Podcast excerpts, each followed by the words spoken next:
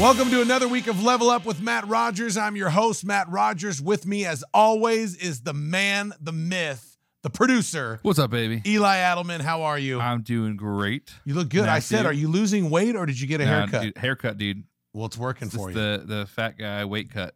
I love it. Dude, I am pumped for today. Today is today's a big day because our our guest Seth Gruber uh outspoken pro-life Yep. and this is going to go places. Uh I'll just ask you the question Eli, are you pro-life or pro-choice? I am very pro life. You're very pro-life. Yep. I think me and most of my listeners, or I know me and most of our listeners are pro-life. The reason I want Seth Gruber on here is I heard Seth for the first time about a year ago at Awaken Church, and man, he says what I want to say, but I don't know how to say it. So I wanted to bring him on for our listeners because he he, he is focused on equipping us, equipping people who uh, believe in pro life and are pro life, and he he helps us make a gracious, winsome argument argument in the marketplace. Because if we're being honest, uh, most of us are pro life, but we don't talk about it, and we sure as heck don't talk about it publicly because we're either afraid we're going to get canceled, we're afraid we're going to be labeled, or we're afraid we are inadequate to speak of that, especially if we're males, because the way the media is now, it's like, who are you? You're not a female, and you don't even, you know, you don't even have a womb, and all, all Right. that stuff. Yep. I want to bring Seth on because he is a voice for the unborn, and he is focused on equipping us. And man, he's an absolute genius when it comes to this. Uh, he is promoted by Pastor Jack Hibbs, Pastor Matt Hubbard, Jur- Jurgen Matthesius. He's been on rolling with Charlie Kirk. Uh, he's a Turning Point USA ambassador, and he just finished his tour. And I want to officially bring him on. Welcome, Seth Gruber, to the show. Seth, welcome. Thank you so much. I'm going to get right to it. Uh, first of all, thank you for taking out time of your busy schedule. You're actually on the road right now traveling. I think you're in Washington, D.C., but I'm just going to ask you straight up what gives you the right to be a voice for pro life when you are a straight white male that doesn't have a womb? Excuse me, excuse me, Matt, but did you just assume my gender? You see, in the age of Bruce Jenner, that's a very dangerous thing to do, brother. Uh, I, I, I'm, I'm actually about to walk away from this podcast. I'm actually incredibly offended right now. You see, as as one who identifies as a uterus holder, I can testify to the systemic racism and sexism that women like me experience. And and, and to, to tell you the truth, Matt, I, I always kind of felt like I was born in a woman's body. Um, and, and I always knew deep down there was a female residing at the deepest levels of my soul and bone. You see, the, the- don't you don't you know, Matt? What you don't understand is that the body means nothing. The body is not the real person. Okay, this is why I may have been born with male genitalia, but you see, deep down, I identify as a woman. Uh, and abortion is a woman's right issue. Uh, and so I have the right to speak to this issue because I have discovered that the real Seth is actually Sally. And I came out a couple years ago as Sally. Um, and I actually recently came out as trans vaccinated as well.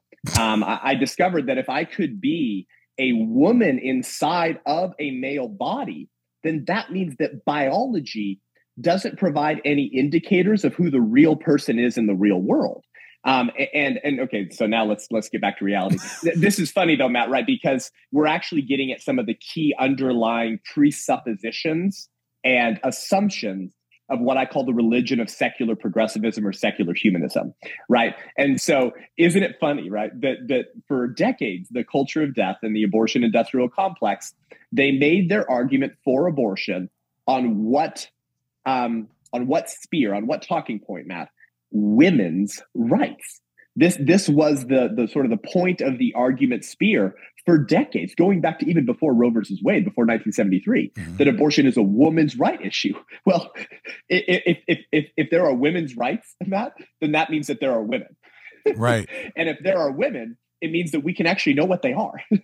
but when what, what, what, when Ketanji Jackson, the new Supreme Court justice, gets asked last year, can you define a woman? She says, I'm not a biologist. I don't know. to which I say, well, I'm not a meteorologist, but I can tell you when it's raining. Right. Right. And so it's funny that that now they've inverted themselves, Matt, into these political and, and philosophical pretzels, where now the same uh, political movement that defended abortion because it's a woman's right issue, quote unquote, is the same political movement that's now been pressured into saying that that there are no such thing as men or women. Because why? They're they're functioning off of an old religious heresy, Matt, called Gnostic dualism or body self dualism. Wow. Now, listen, you're, you're, you're, if your listeners like, what the hell is going on with this guest? Get him off of this podcast, Matt. We're, we're going 60,000 feet, guys, and then we're going to come back down to 10,000 feet okay. where, with the arguments we all live in. But here's why. As Francis Schaeffer, the phenomenal Christian uh, philosopher and apologist once said, Christians tend to deal in bits and pieces with worldview issues and mm-hmm. ideas and they don't see the 60,000 foot picture. They don't see the big worldview picture and how all of these bits and pieces of worldviews and ideas actually coalesce and interact. And until you can see the big picture of the culture war or the worldview issues at work in, in, in evangelicalism in America and in our polity, then you're not actually going to be able to deal effectively with these ideas. So, so let's go up 60,000 feet. If, if if if the body means nothing, right, which is why Bruce Jenner is now whatever Caitlyn Jenner, whatever. So men can become women. If that's true, then it means that the body, like our physical bodies, right. Matt, they don't mean anything. They don't provide any indicators for who the real person is in the real world. And this is an old heresy that goes back centuries, Matt, mm. centuries. There were old Gnostic Christians that, that the church actually ended up dismissing and labeling their view as a heresy, who, who said the same things. The body is evil because it's prone to sin. The flesh is evil. The real person is our soul, our thoughts, our consciousness, and our desires. The body is kind of, they believed, is sort of like a shell that houses the real person. Right. Are you getting me? Yes. So that means that what, Matt? It means you've never hugged your mother. Um, it means that you've never shaken my hand because you can't hug or shake thoughts, aims, consciousness, and desires. Right. Right. The real person is this intangible, ethereal thing, and the body's just a shell for that.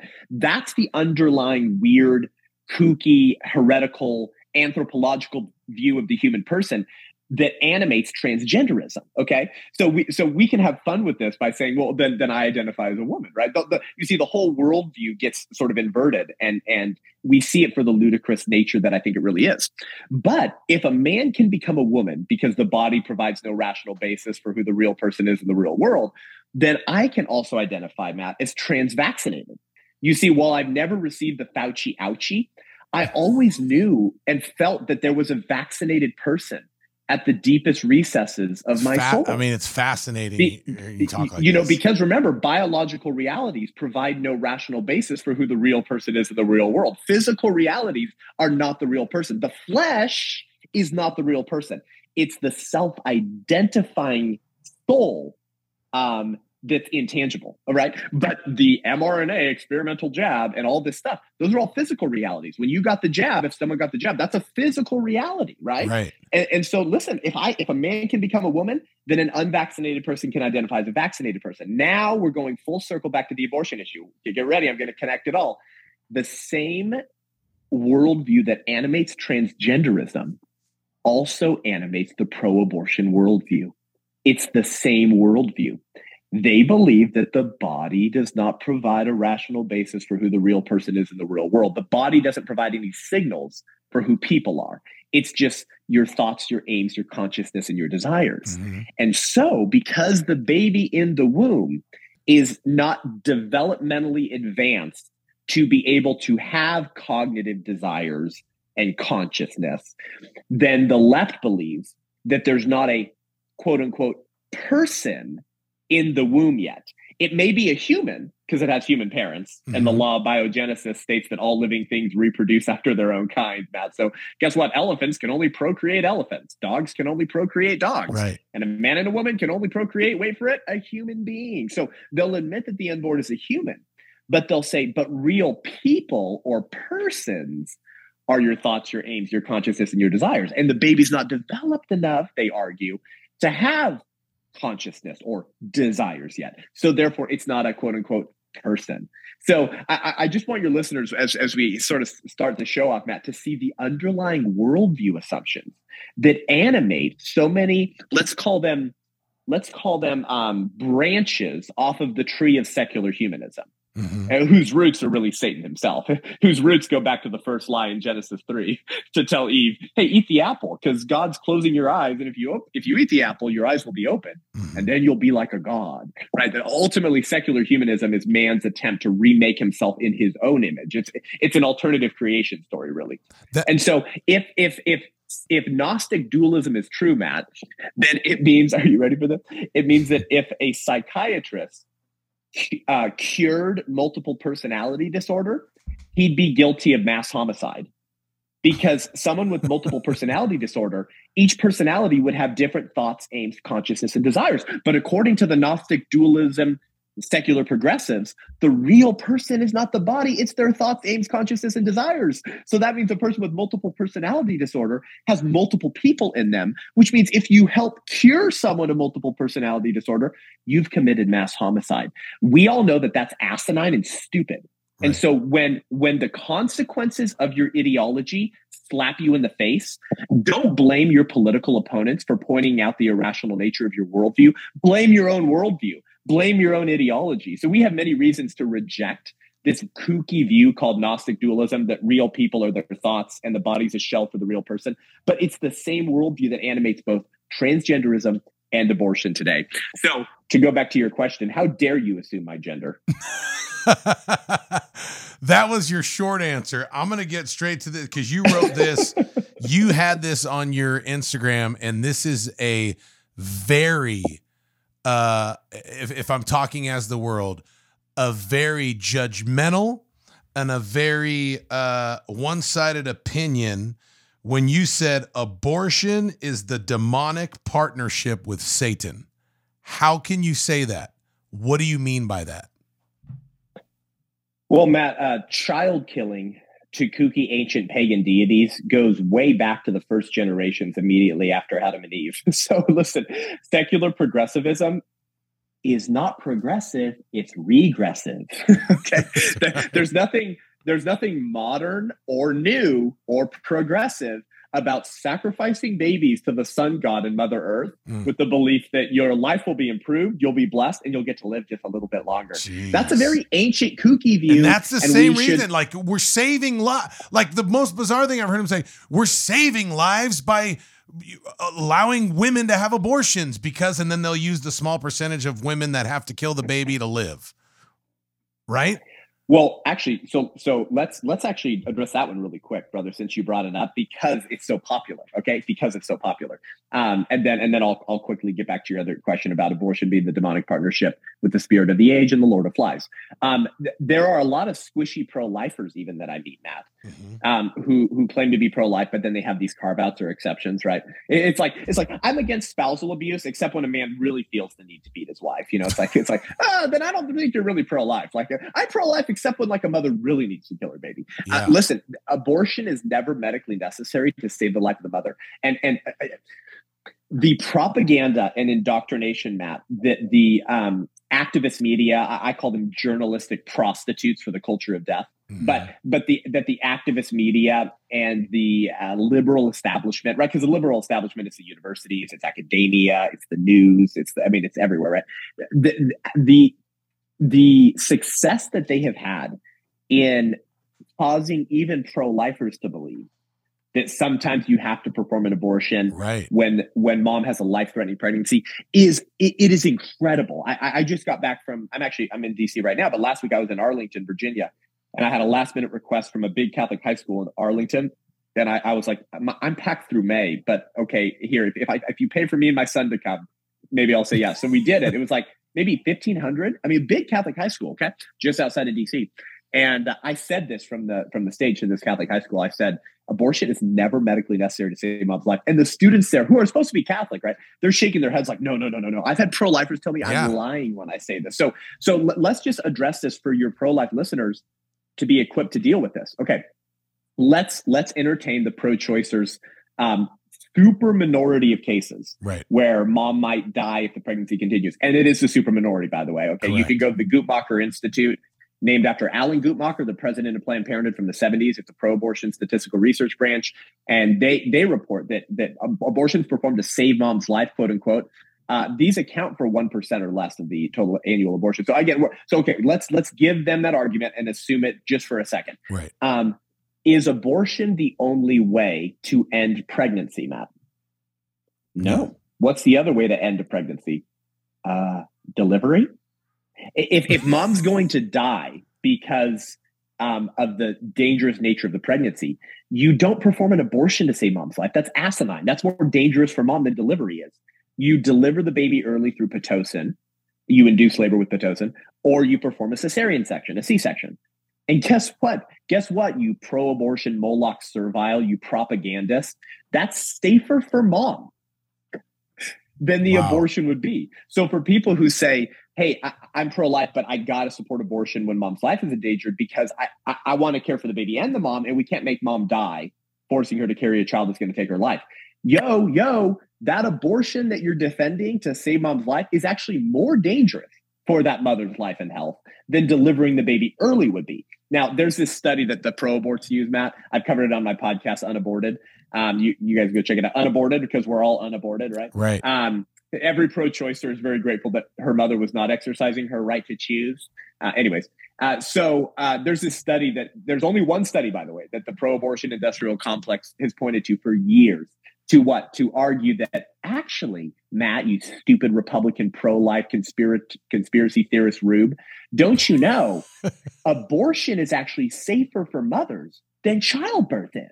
Oh. Now, now before we look at the at the study, should, anyone who doesn't have their head so far up their own rectum that it's coming out their face again should be able to acknowledge how ludicrous that statement is, right? I mean, j- just just use your common faculties of reason for one second. Do you really think that sticking a suction vacuum catheter tube up the mother's uh, uterus while trying not to rip through her uterine lining, which is like wet tissue, and then sectioning the limbs off of the baby, and then and then by the way, you got to take a curette and you got to carve out the rest of the pieces. Make sure there's no there's no floating dead baby pieces in mom's uterus from the abortion, which makes her susceptible to sepsis and death. Or if the baby's more developed and they don't fit through a suction vacuum tube anymore, you take forceps and you dilate the cervix and you stick those forceps blind. Usually, by the way, they're not doing it with an ultrasound. Blind, trying not to rip through her uterine wall again, and then you you tear off the limbs of the child and sometimes perforate the mother's uterus, making her infertile for the rest of her life. Yeah, come on, are you really telling me you actually believe that that's safer for mothers than what every woman has been going through for all of human history? Uh, delivery. So, I mean, just just like putting the data and the science, an overused word in the last few years aside, we should be able to acknowledge that that's not safer for mom. But this study claimed to have found that that that abortion was 14 times safer than childbirth for mothers. and there's many reasons why it's flawed. I've done whole episodes on it. So so listen, the, the point is this. Um uh you can almost always save the life of both mother and child um, in America today. It's an amazing thing. If you're a young woman listening to this and you have dreams of becoming a mother and having kids, you have less fear of losing your life due to pregnancy than any other female in all of human history. And that's something to celebrate Right. living in America in 2023. So, um, the the solution is not to kill the child. The solution is deliver the baby early. And because we've been we're saving babies at earlier and earlier developmental stages now, Matt. Um, if you can get the baby to 23, Mhm. 24 weeks, then even if that pregnancy is super dangerous to mom and she's on bed rest, if you can get the baby to that developmental stage, you can probably deliver the baby, save mom's life, and save the child as well. Now, in the super, super, super rare cases where the preg- where the baby has to be delivered or mom will die, then you deliver the baby and you do the best to save the baby's life. But that's very different than intentionally ripping the child apart in the womb. And then the last circumstance would be ectopic pregnancies when the you know the baby implants in the fallopian tube Mhm. and not the uterus. Yep. And then the pro-choicers use that to try to to try to trick pro-lifers into thinking that there are carve-outs where we support Yes. abortion, but there isn't because that's not an abortion. Abortion, properly defined, is the intentional killing of an innocent human being in their mother's womb.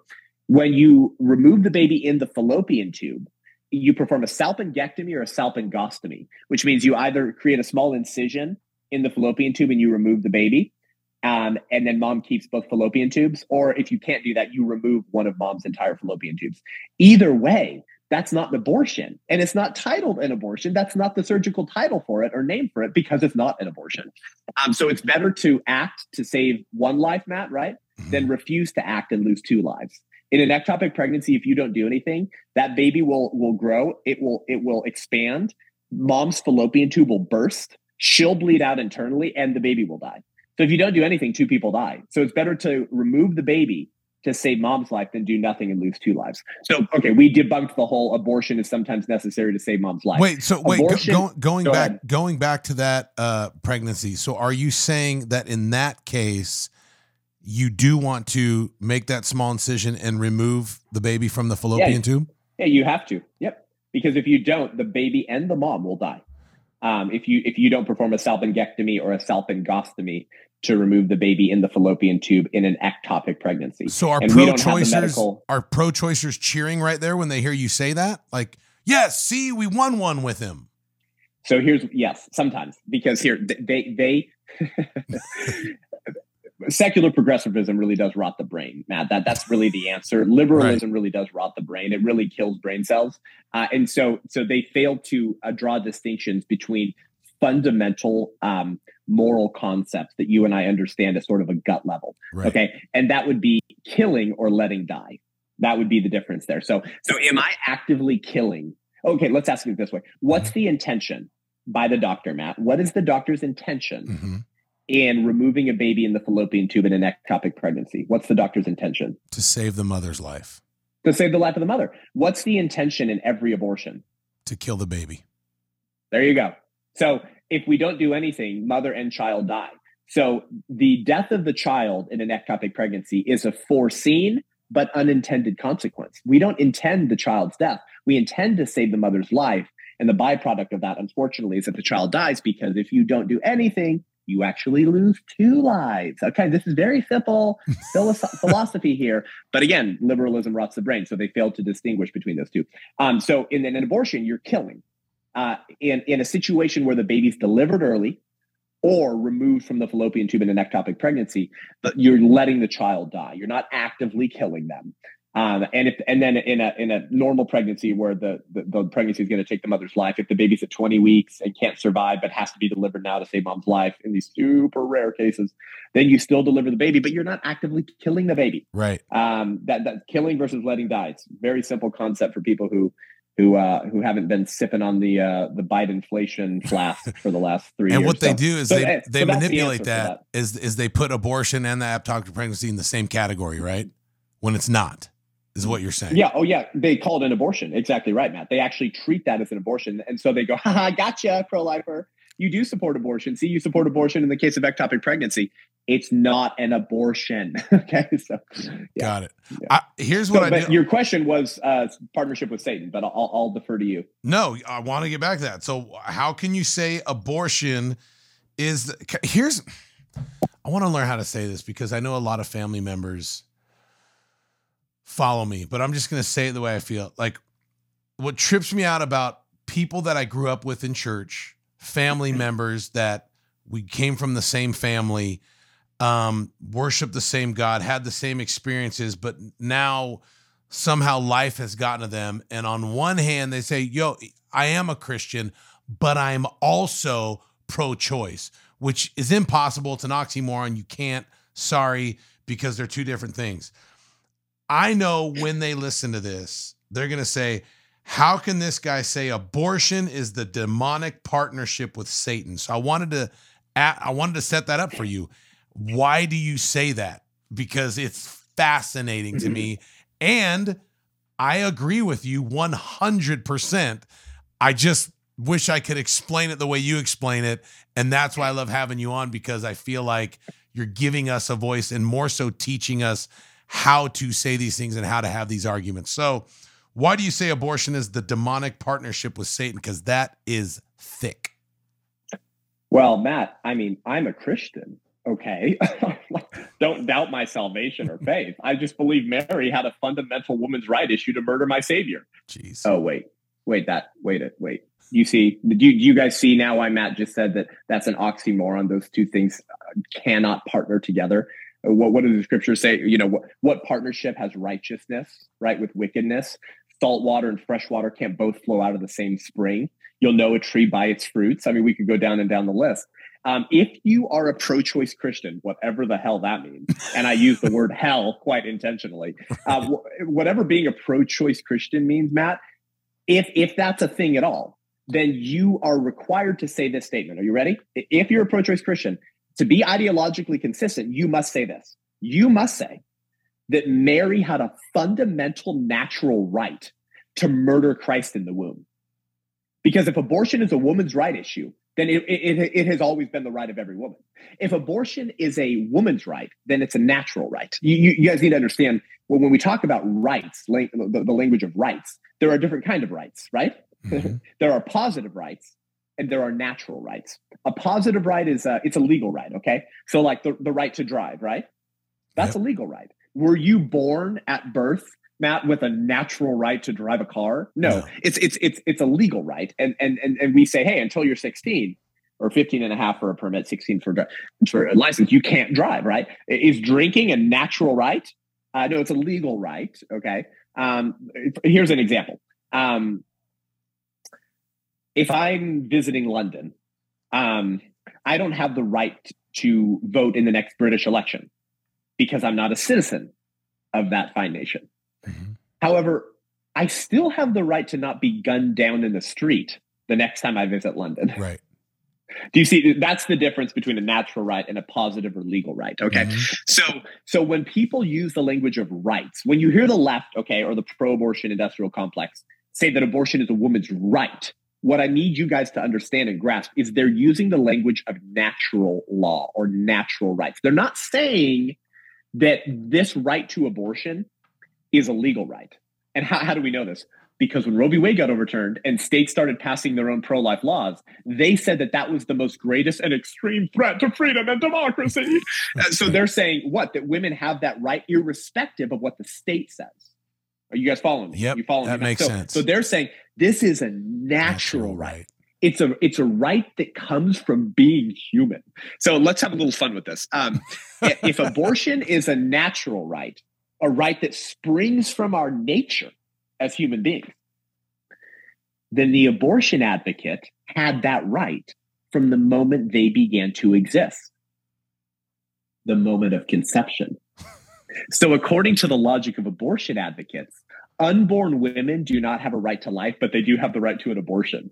That's crazy. Let me, let me say that again. it You that guys should be scratching your head right now. right. Uh, and Hadley Arkes points this out in his book, Natural Rights and the Right to Choose, and he does philosophical backflips with this. But according to the logic of abortion advocates, unborn women, unborn females, do not have a right to life, but they do have a right to an abortion, which is ludicrous because how could human rights exist where the right to life doesn't? If you don't get the right to life right, you won't get any other rights right, right? Right. Uh, There's a reason why our founders said we hold these truths to be self evident that we're endowed by our Creator with certain inalienable rights, and among these are the right to life, liberty, and the pursuit of happiness. Oh, I wonder why they picked that order, Matt. Um, maybe because the right to liberty and property don't mean much. In fact, they mean nothing at all if you can be murdered. And so, so it- it's funny when, when they use this language of rights, they're saying it's a human right. So, so according to abortion advocates, it's a human right to take human life, innocent, innocent human life. We're not talking about rapists or murderers on, on, on death row. It's a human right to take innocent human life. Uh, if that doesn't make your mind go Crazy. bonkers, Yeah. then I don't. I mean, it should. It should make your mind go bonkers. It doesn't make any sense. So that they're using the language of rights. Okay, so that's the first thing we should point out. Um, so if if abortion is a woman's natural human right, then it means what? That that right is not time bound. That right has always existed, which means that Mother Mary had that right too. So, how dare you claim to be a Christian? How dare you have just celebrated Christmas last month?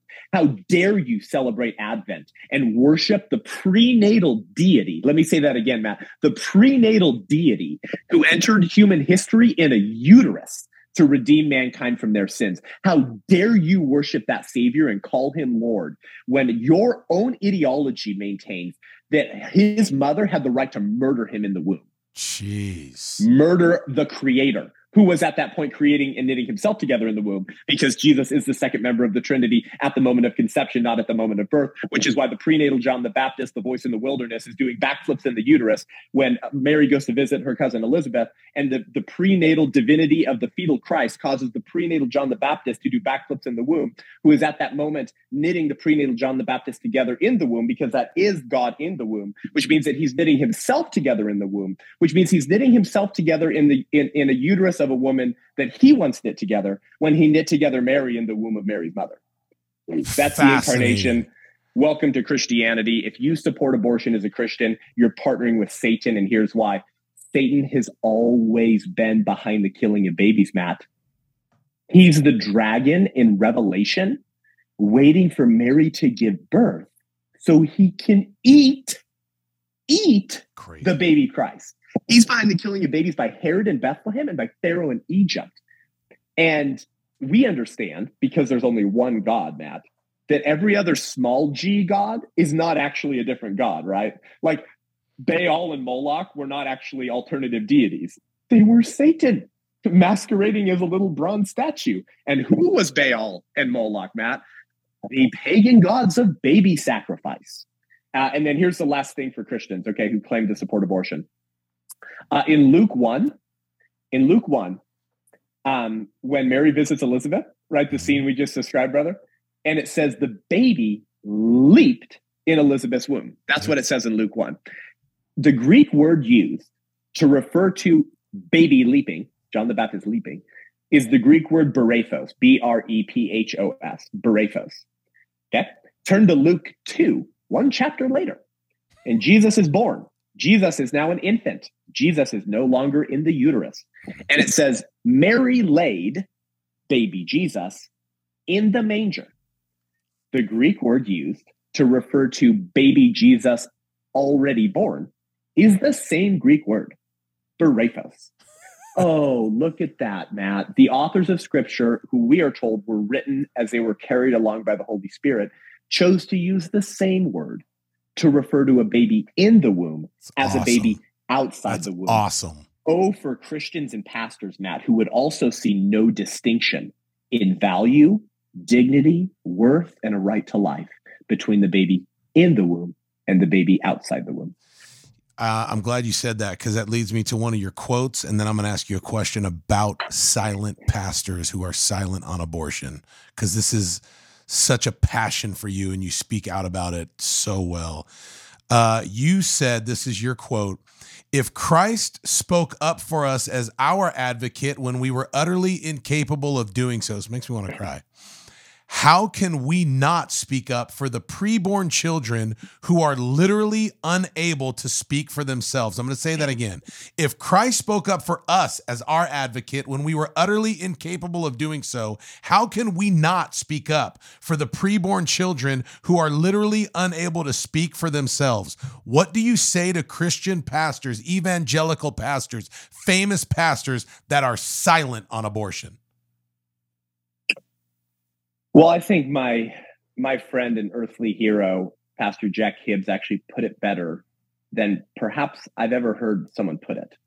So I, I've had lots of thoughts on the question you just asked, but but Jack is such a hero and, and brother, so dear to me. And when he put it this way at the Turning Point USA Faith Pastor Summit in Coronado last August, um, the room was, I, I mean, I watched the video, I wasn't there live in person, but the room went quiet. And Jack and I talked about it on an Instagram live later. And he's like, I had not planned to say that. I think the Lord gave me those words in that moment. He said, if pastors cannot speak out against Prop 1, as California prepares to write abortion through point of birth into the California state constitution, you have surrendered your pulpit. You have walked away from your authority and your mantle has fallen off. I, I don't know if I could if I could put it quite better than that. Christian, do you understand? Do you understand how close the orphan is to the heart of your father? It says, pure and undefiled religion is this, right, Matt? Mhm. care for orphans and widows in their distress. Why? Why the orphan, Matt? Why does Christ, why is the orphan so close to the heart of Jesus? Well, I think the answer is quite simple. An orphan's life is endangered because their parents are dead, right? They have no one to protect them. Who's their protector? The orphan's life is particularly endangered and therefore all that more deserving and wanting of protection because their parents are dead. How much more should we care for the orphan in the womb whose life is endangered not because his parents are dead, but because his parents want him dead? Jeez. That is why the orphan in the womb is so close to the heart of the Father. This is a gospel issue. Jesus could have chosen to enter human history as a 30 year old man, Matt.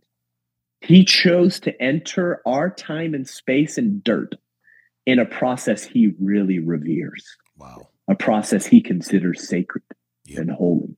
He chooses to identify with you, Christian, at your most vulnerable stage, the prenatal stage, takes on fetal, fetal flesh and is fully God and fully human at the moment of conception. And then you, Christian, you say that that that his blood washes you clean, that, that you're the blood bought bride of Christ, that the gospel is that he died for you, he laid down his life for you.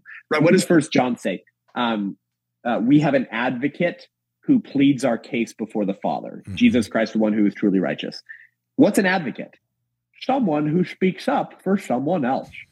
So Christ is constantly pleading our case before the Father because of Calvary. He's our advocate now, right? How, how could you possibly, after being saved and redeemed and forgiven, far from refusing to be an advocate for the most vulnerable amongst you, you actually sanction their slaughter. You, you actually vote for the party whose platform issue is to wipe out babies in the womb, to fund it with your tax dollars. Oh, and by the way, what happened last week, Matt? What happened last week? Oh, right. They proposed the Born Alive Abortion Survivors Protection Act again. Now, if you guys don't know what this is, the Born Alive Abortion Survivors Protection Act. What does it mean? If a baby is born alive during a failed, botched abortion, and the baby is now here, the abortion failed. You, you can't kill the baby. That's what the legislation says. You have to give that baby the same level of medical and treatment and care as any other baby would receive, born at the same gestational age under similar circumstances. You have to transfer the baby to a hospital because guess what? Uh, abortion centers are usually not equipped to take care of life. They're actually built to destroy it. So you got to transfer the baby to a hospital to care for the baby. And then if anyone at that abortion center, Matt, kills that baby or fails to adequately care for that baby, they'll be prosecuted under penalty of law. Okay. So in 2019, the Republicans proposed the Born Alive Abortion Survivors Protection Act. Every Democrat in the House voted it down except two. Every Republican in the House, I believe, voted for it. They brought it back last week, Matt. Last week. Want to know how the votes went? Every Republican in the House supported it, and only one Democrat in the House supported it. The entire Democrat House said no, except one. No. If a baby, an infant, already outside of the freaking uterus, writhing around expecting the warmth of their mother's body and breasts, survives a failed abortion, we should not have laws, federal federal laws on the book, not state law. We should not have federal laws on the book that require the protection and care for that child. This is the party of death. This is the party of Satan. And his appetite for human blood will never be satiated. You partner with Satan when you fund, defend, celebrate, and support the slaughter of babies in the womb in the same location that your Savior entered human history in to redeem mankind from their sins. The location that your vote has made so dangerous for other children in the same location created in the image of that prenatal deity. I'm speechless.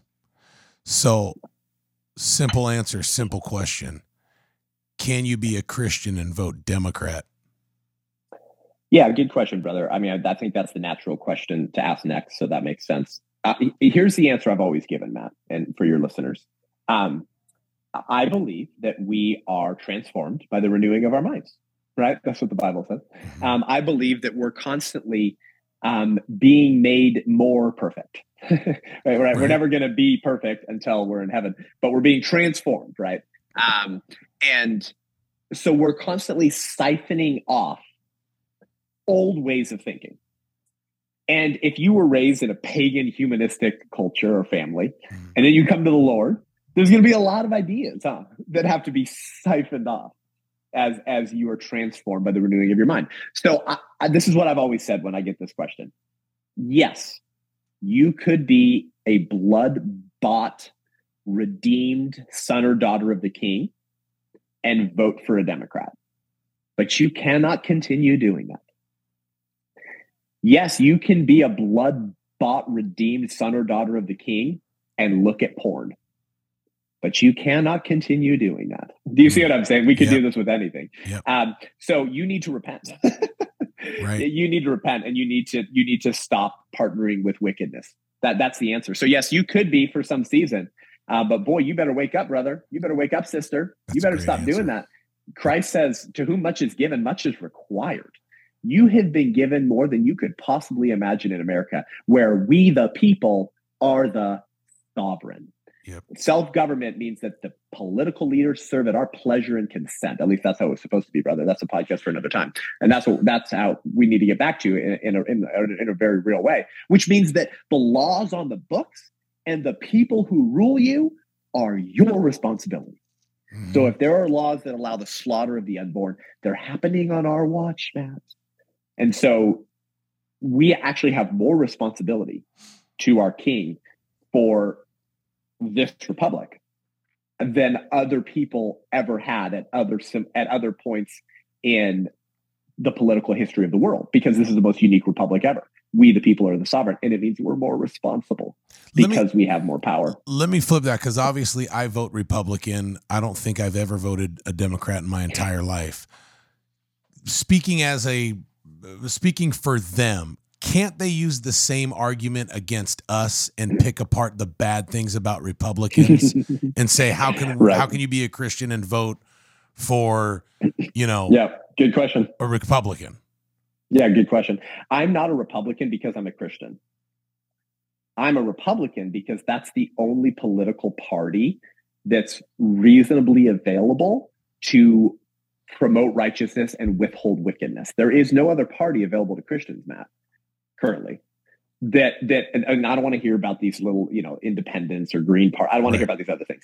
There's only one party that actually provides political possibilities. Right? Aristotle said politics is the art of is the art of the possible. There's only one political party available to Christians that gives us any likelihood of withholding wickedness and promoting righteousness.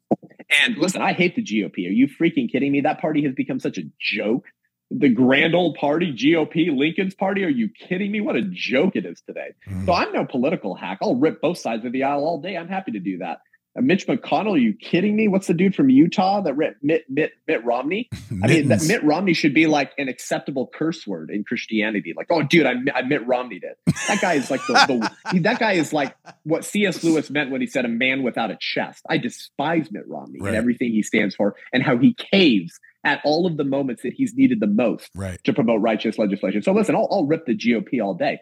Um, listen, there's no perfect political party though. Okay, so li- listen, Jesus Christ ain't coming on Air Force One. Okay, so you, you, you, he's not on the ballot, Christian. So so stop with your pious, self-righteous flatulence about I can't vote for the Republican, Matt, because I'm a Christian. And that guy, the only Republican option, I read a really nasty thing you once said in the Washington Post. Shut up, dude. You're voting for a sinner either way. Goodness gracious. Politics is not electing pastors, it's electing politicians. And you only usually have two viable major options, depending on the election. So you vote for the one that promotes righteousness and withholds wickedness insofar as you can, given current political realities. I love That's that answer. answer. All right. I only have a short time with you left, and I want two really important questions. Can you give me a three and a half minute education background on Planned Parenthood? Tell me about Oh, Planned God. Parenthood and why you think Planned Parenthood is racist because most people who support Planned Parenthood would go the opposite way and be like, "You're insane! Planned Parenthood's the farthest thing from racist." And so, but Yeah. can you do it in three and a half minutes? Because I don't have a lot of time with you. Is that even possible? Yeah, yeah. Well, let's try it. So you guys can go watch my message on my YouTube channel or on Real Life Jack Hibbs YouTube channel. Uh, my, my White Rose Resistance message at Calvary Chapel Chino Hills from November. It's an hour and 20 minutes, and I will fire hose you for all 80 minutes, um, and you will leave like a pro life ninja. Um, but uh, Planned Parenthood was founded by Margaret Sanger. It was called the American Birth Control League in 1921. It was later renamed Planned Parenthood. Margaret Sanger was not a racist in the way that we think of racism today, Matt. Uh, and, and Planned Parenthood has long deflected um, critiques of racism by saying, look, we got a bunch of black people on our board of directors. We hire a bunch of black people in our centers. Oh, and by the way, today in 2023, Alexis McGill Johnson, the president of Planned Parenthood, is black or half black. And so they say, how can we be racist? Margaret Sanger was not a racist in the way that we think of the KKK. She believed in something called scientific racism. And, and scientific racism is the belief, it, well, it's eugenics. Okay, scientific racism is eugenics. It's the belief that there are certain genes and qualities um, that are good and some that are bad. And so we want more of the good people and less of the bad people. So if you have like a generation of alcoholism or addiction or criminal classes, or you're mentally or physically disabled, these would be the kind of genes and qualities that Margaret Sanger would want to purge from the human stock from the and so so it actually is more dangerous than how we think of racism today matt because what it opens up anyone to being dehumanized and eliminated Right. so there there were white people slavs jews italians blacks the list goes on and on and on and on some of whom margaret sanger wanted to reproduce and some of whom she she wanted to stop from reproducing so scientific racism is actually far more evil and sinister than the way that we think of just racial racism today Right. um, and so she she was a true demon. She was a true revolutionary. She was a Marxist. She was a communist. Um, and she started titillating the masses through sexual liberation um, writings and birth control. Opened up an illegal birth control clinic in the Brown section of New York in like 1916.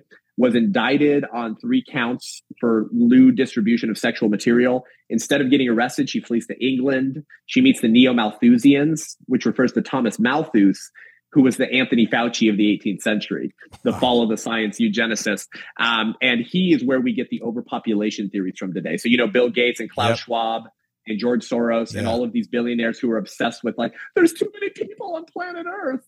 So we need to reduce the population. That goes back to Thomas Malthus. Margaret Sanger believed in that.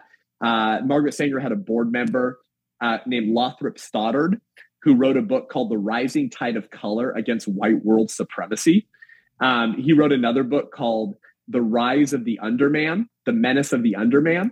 And get this, Matt, the, the, the English term underman translated into German is Untermensch. And Adolf Hitler's chief racial theorist, Alfred Rosenberg, appropriated the German term Untermensch from the English version of Margaret Sanger's board member's book, The Menace of the Underman.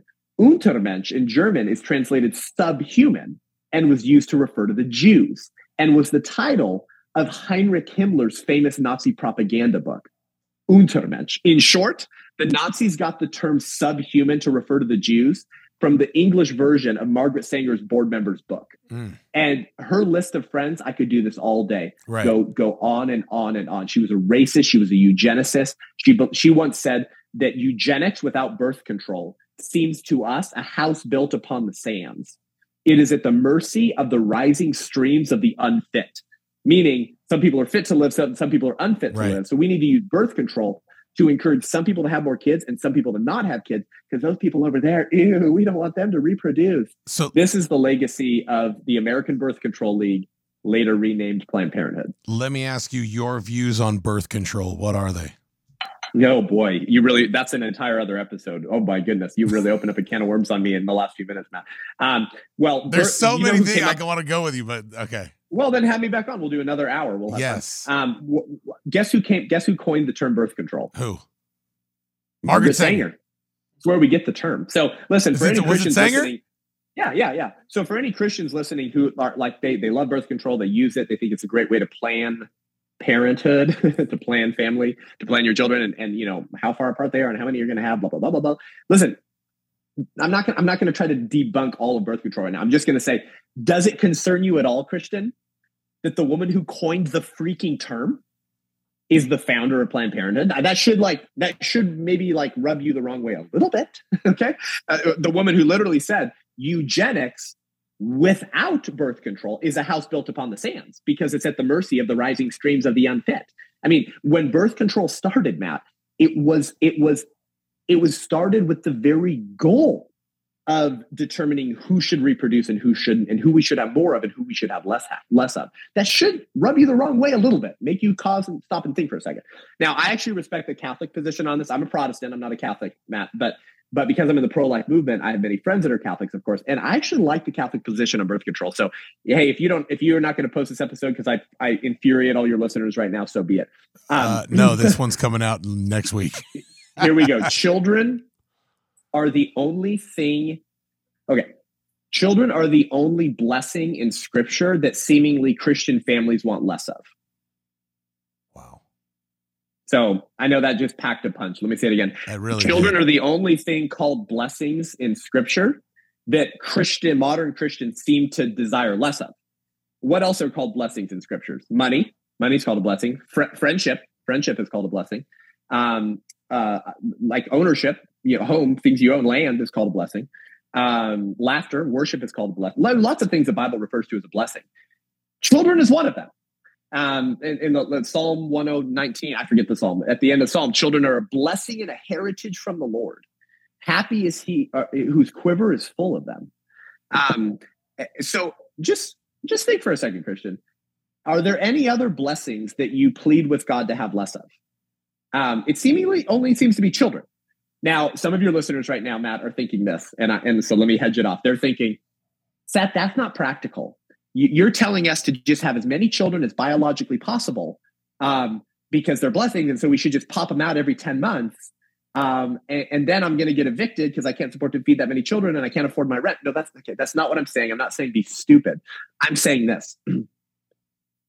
what if God still intervenes in the affairs of men and procreation was never in your hands anyways? What if what if God wants to play a role that's in your procreation. I've never what, what, if thought about yeah, that. What if what if when pastors preach on stewardship of your finances and stewardship of your home and stewardship of your right? There's always a sermon on stewardship in American churches, right? How to steward your money for the kingdom, or steward this, or steward that, or steward your friendships. Or when have you heard a sermon from American pulpits on stewarding your fertility and procreation as a fragrant offering and sacrifice to God? What if Christian, when you snipped? What if when what if husband, when you went and snipped yourself? What if God didn't want that? Did you ask him? Did you say, Father, how many children do you want us to have? We want to constantly be giving our sex life to you because you say children are a blessing and a heritage from the Lord. You tell us to exercise dominion and to fill the earth and subdue it. The first commandment, by the way, the first commandment in all of scripture, fill the earth, multiply, and subdue it. So, so I, I think that birth control convinced Americans and too many American Christians, Matt, yeah that consent to sex is not consent to pregnancy. And that's the very talking point of the abortion industrial complex. They say, they've been saying this for decades. They say consent to sex is not consent to pregnancy, to which I like to say, consent to eating Krispy Kreme for every meal is not consent to obesity. it's like, so I gotta ask you this before I, I let you go. Uh, I'd be lying to you if I told you that my wife and I has never used a condom, or that when we first got married, she wasn't on birth control, or that recently I haven't thought about after my fourth kid that I'm going to be getting snipped soon. Uh, I have to ask you out of curiosity: Are you saying that you and your wife just go and you're letting God be God? I will say this: I do not think that using a condom is a moral wrong. Right. The Catholic perspective, however, is that it is. The Catholic perspective, which I think more Protestants should actually think of and read their writings and consider it, they would say no form of contraception, period whatsoever, full stop. That's the Catholic perspective. I, I'll say this if we as evangelicals and Protestants in America had been exercising the Catholic perspective for the last few decades, we wouldn't be in this position in the culture war. Let me just let me just say that statement. And we could unpack that statement for 40 minutes, by the way. So I'm not saying that condoms are a moral wrong that you need to repent of because it's sin, but I will say this. How involved is the Lord in your procreative act called sex? It's a great question. How, how, how are you submitting that to Him? as the creator of life. who determines if you'll have children and how many? Um, and if we had been viewing that like we're, we're told from pulpits to view our finances, I think we'd be in a very different position in the culture war today. But the bottom line is this Margaret Sanger understood how birth control could be used to control the fertility and population of people she didn't want reproducing. And so birth control is the uh, is the bastard ideological child of Margaret Sanger, the early eugenicists and overpopulation theorists from the early 1900s. It really goes back to the 17 and 1800s, but really took off in the early 1900s. So then you had the Rockefellers, the Fords, the Carnegies, who were the George Soroses and the Bill Gates of their day that were funding Planned Parenthood and eugenics. Um, o for Christians who were as dogmatic and zealous for their religion in the public square as the religion of secular humanism was for their religion in the public square for the last hundred years. Wow. Uh, I have to have you on again. Last question before I let you go because you put this as your goal. You said to abolish abortion and protect every unborn child. Do you really think we can do that? That that is possible? I do. I do think just like people did never thought that we would end slavery in America, just like the plantation owners and the racists of the of the 1840s and 50s thought that slavery was never going to go away. It was constitutionally decided. It was settled law. However, these things take a long time. Um, but there is one institution that used to be able to fast track cultural growth. There is one institution that, when unified under a common banner, can actually take things that take a long time and expedite that process. And that's the blood bought bride of Christ, the church in America, that has been doing what my pastor, Rob McCoy, has diagnosed so expertly. We wait downstream as American culture, as American Christians, to pick up human heartache that we helped create through our political apathy upstream. So we launch our ministries of mercy, Matt, and our 501c3s to care for the disadvantaged and broken and hurting people groups whose heartache in, in large measure could have been prevented in the first place if you had been being political. The very thing we're told by Tim Keller and Russell Moore and Ed Stetzer and Andy Stanley and all of these um, schools of Satan in the American church today are told to avoid doing. Don't get political. Just preach the gospel. There's no such thing as not being political in America. That's a fantasy and a fiction tucked away with the tooth fairy and Santa Claus, Matt. There's no such thing as not being political in America because we, the people, are the sovereign. So you are political in virtue of being an American. Start owning that word as a synonym for responsibility and stewardship instead of letting the left make the word politics sound dirty in order to keep the politically impotent pastors silent of the blood bought bride of Christ, whom the left has always feared because they know that when united under a common banner, worshiping the King of Kings and the Lord of Lords and not Newsom and Biden, will live unashamed, unabandoned, sacrificial lives to their king, and the whole Republican culture will flip upside down for righteousness. If we would care more about righteousness than our own reputations and 501c3 statuses, lest we offend the political sensibilities of our registered Democrats who tithe to our church. That's why we're in the position that we're in. And if the church would wake up and recognize that political action is just responsibility and stewardship, not only could we have a new birth of freedom, to quote Abraham Lincoln, but we'll be able to stare our grandchildren in the eye one day when asked what we did during the scamdemic tyrannical stunt called COVID and we'll be able to look our king in the eye one day when we hear the words, Well done, my good and faithful servant, and said, I did everything I could to save your children as an alternative religion was ripping them limb from limb. And let's finish with this, Matt.